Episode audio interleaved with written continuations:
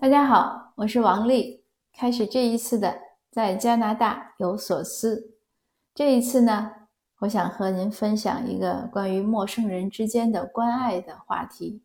这个话题呢，是由我在 Toastmaster，就是头马俱乐部听到的一位俱乐部成员的演讲说起。我们有一位老先生叫 Jane，呃，他已经退休了，应该一直是做销售的。那做销售的人员呢，口才肯定很好。这位 Jane 呢，来到我们俱乐部之后呢，就参加了几次竞赛，就是演讲比赛，每一次都会获奖。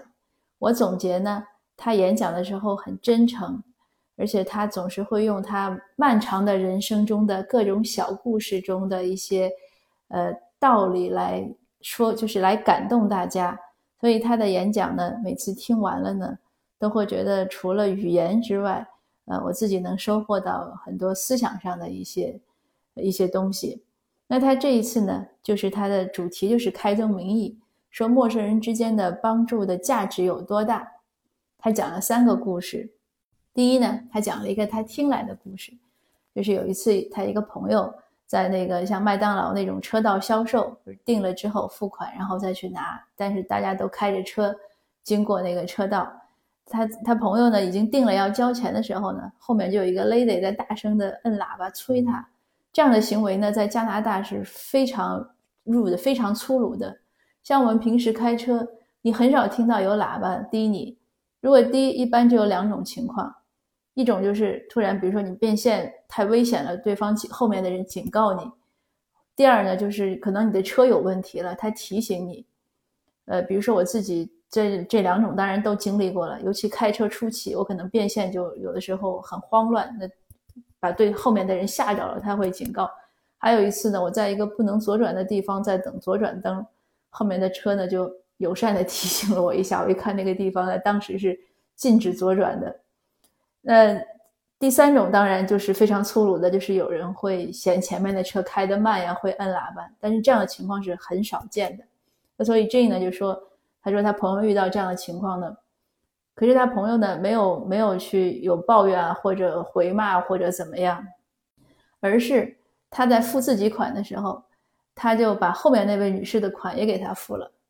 那付了之后呢，当他取他的东西的时候，那后面那个女士可能就到了付款的那个窗口，那个女士就很感谢他，这样就化干戈为玉帛，这是一个典型的以德报怨的故事。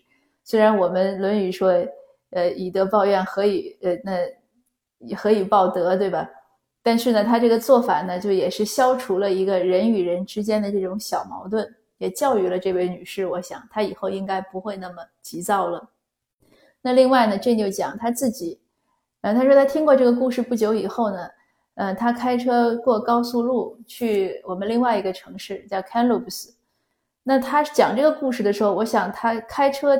过高速，这是应该是很多年以前的事情了，因为我查过，好像从我来了之后，肯定是，呃，我们的高速路就不收费了。当时有两座桥收过费，但很快也取消了。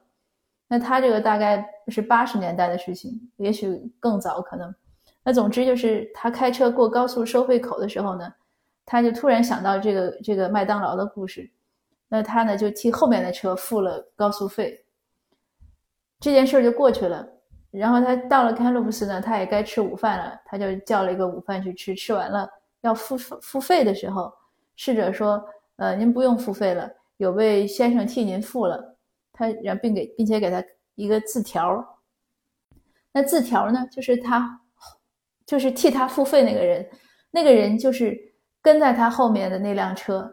那个那个司机就说：“很感谢你替我付了高速费，所以我回请你一顿饭。”那一顿饭钱当然是比高速费的钱要要多得多了，但也可见后面那个司机是很有心的，他能一路跟着这到了这个正要吃饭的餐厅，并且替他付了费，这个是这个让郑就感到一个意外之喜了。他说：“你看，帮人呢，其实会帮到自己。”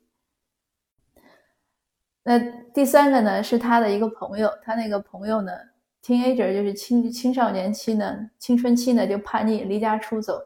然后就变成了 homeless，就是无家可归者。他在外面流浪了大概六七年、七八年，嗯，不知道什么契机，突然可能受人帮助，他就顿悟了。他就给妈妈打电话说他要回家。这样呢，他又重新的回到学校上学，后来成为了一个非常有名的演讲者。那演讲者就做 speaker 呢，是在至少北美是一个有有是个不错的职业。像我们那现在那个总理特鲁多，他在当总理之前呢，他曾经做过的职业之一就是在各处应邀他去做讲演，收费还不低。当然，我自己并不觉得特鲁多的口才好。那我想，可能第一是他颜值高，第二他爸爸是我们以前的总理，所以他也是典型的官二代嘛，就有可说的。那再说回我们这个话题，那这个这个朋友呢，他做了演讲者，做的很成功的时候呢。他停了一年，他没有说“我趁着最红的时候拼命赚钱，档期不断”，他没有。他停了一年，他徒步横穿加拿大，做什么呢？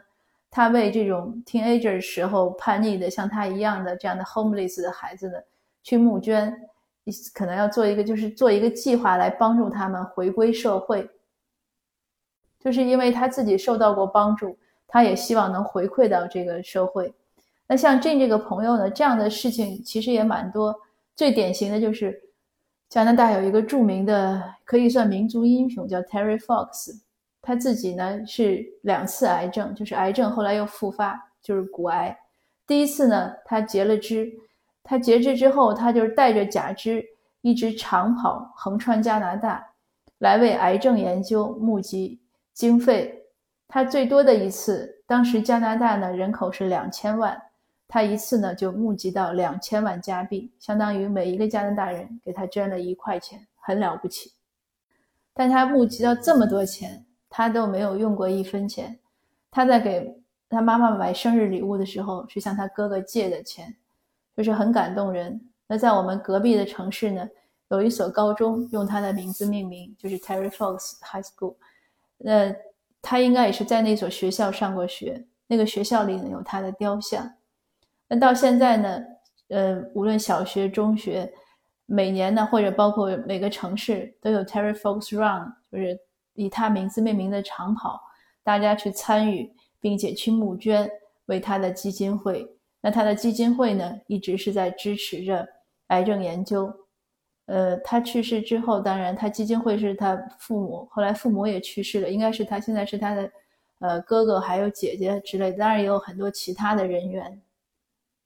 所以呢，在加拿大呢，这个是一个比较普遍的一个一个社会现象。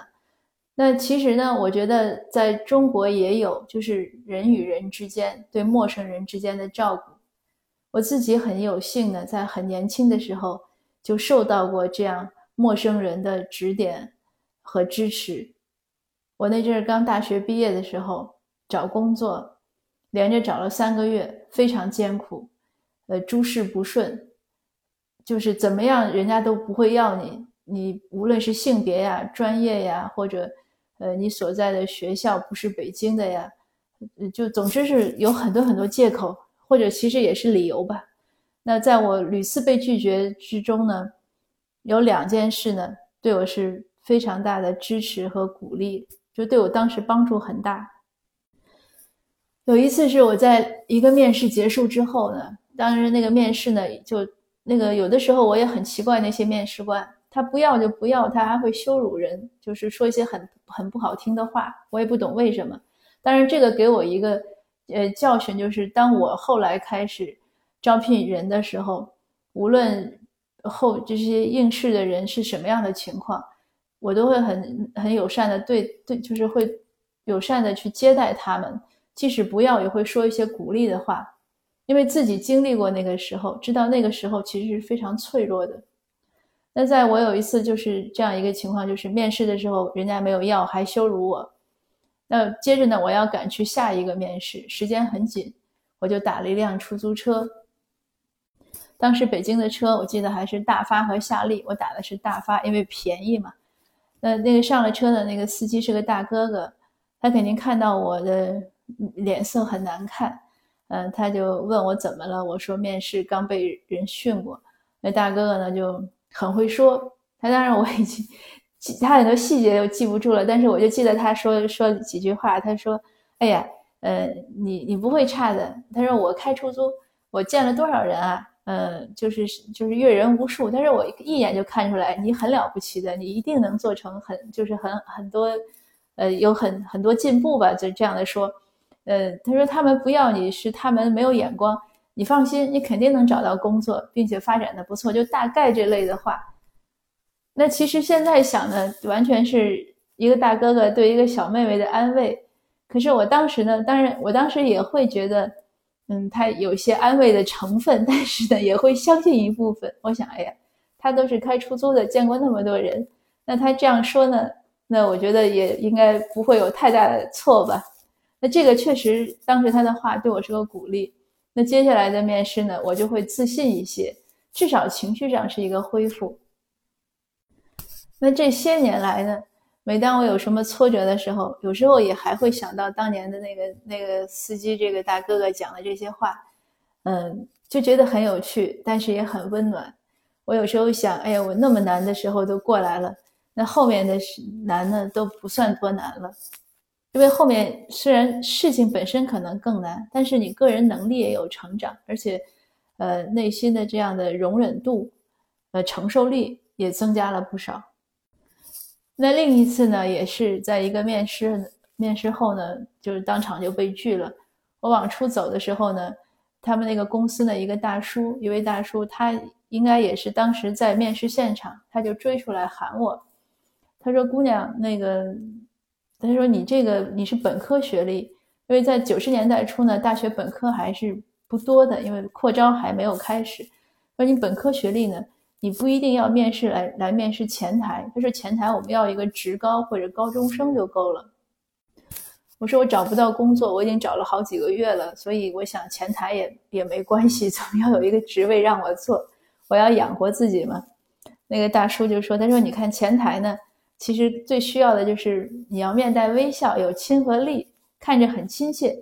就是你看你这么严肃往那儿一坐，就像法官一样，人家都会感到有就是紧张。我说我不会微笑，我就是会高兴的时候会哈哈大笑，平时就是这这副样子，也不是说，呃，故意的显得不高兴。那大叔就讲，他说你那个来到社会上呢，要学一下微笑。他说你不会，你可以练一下。那我那天回家呢，真的是对着镜子开始练微笑。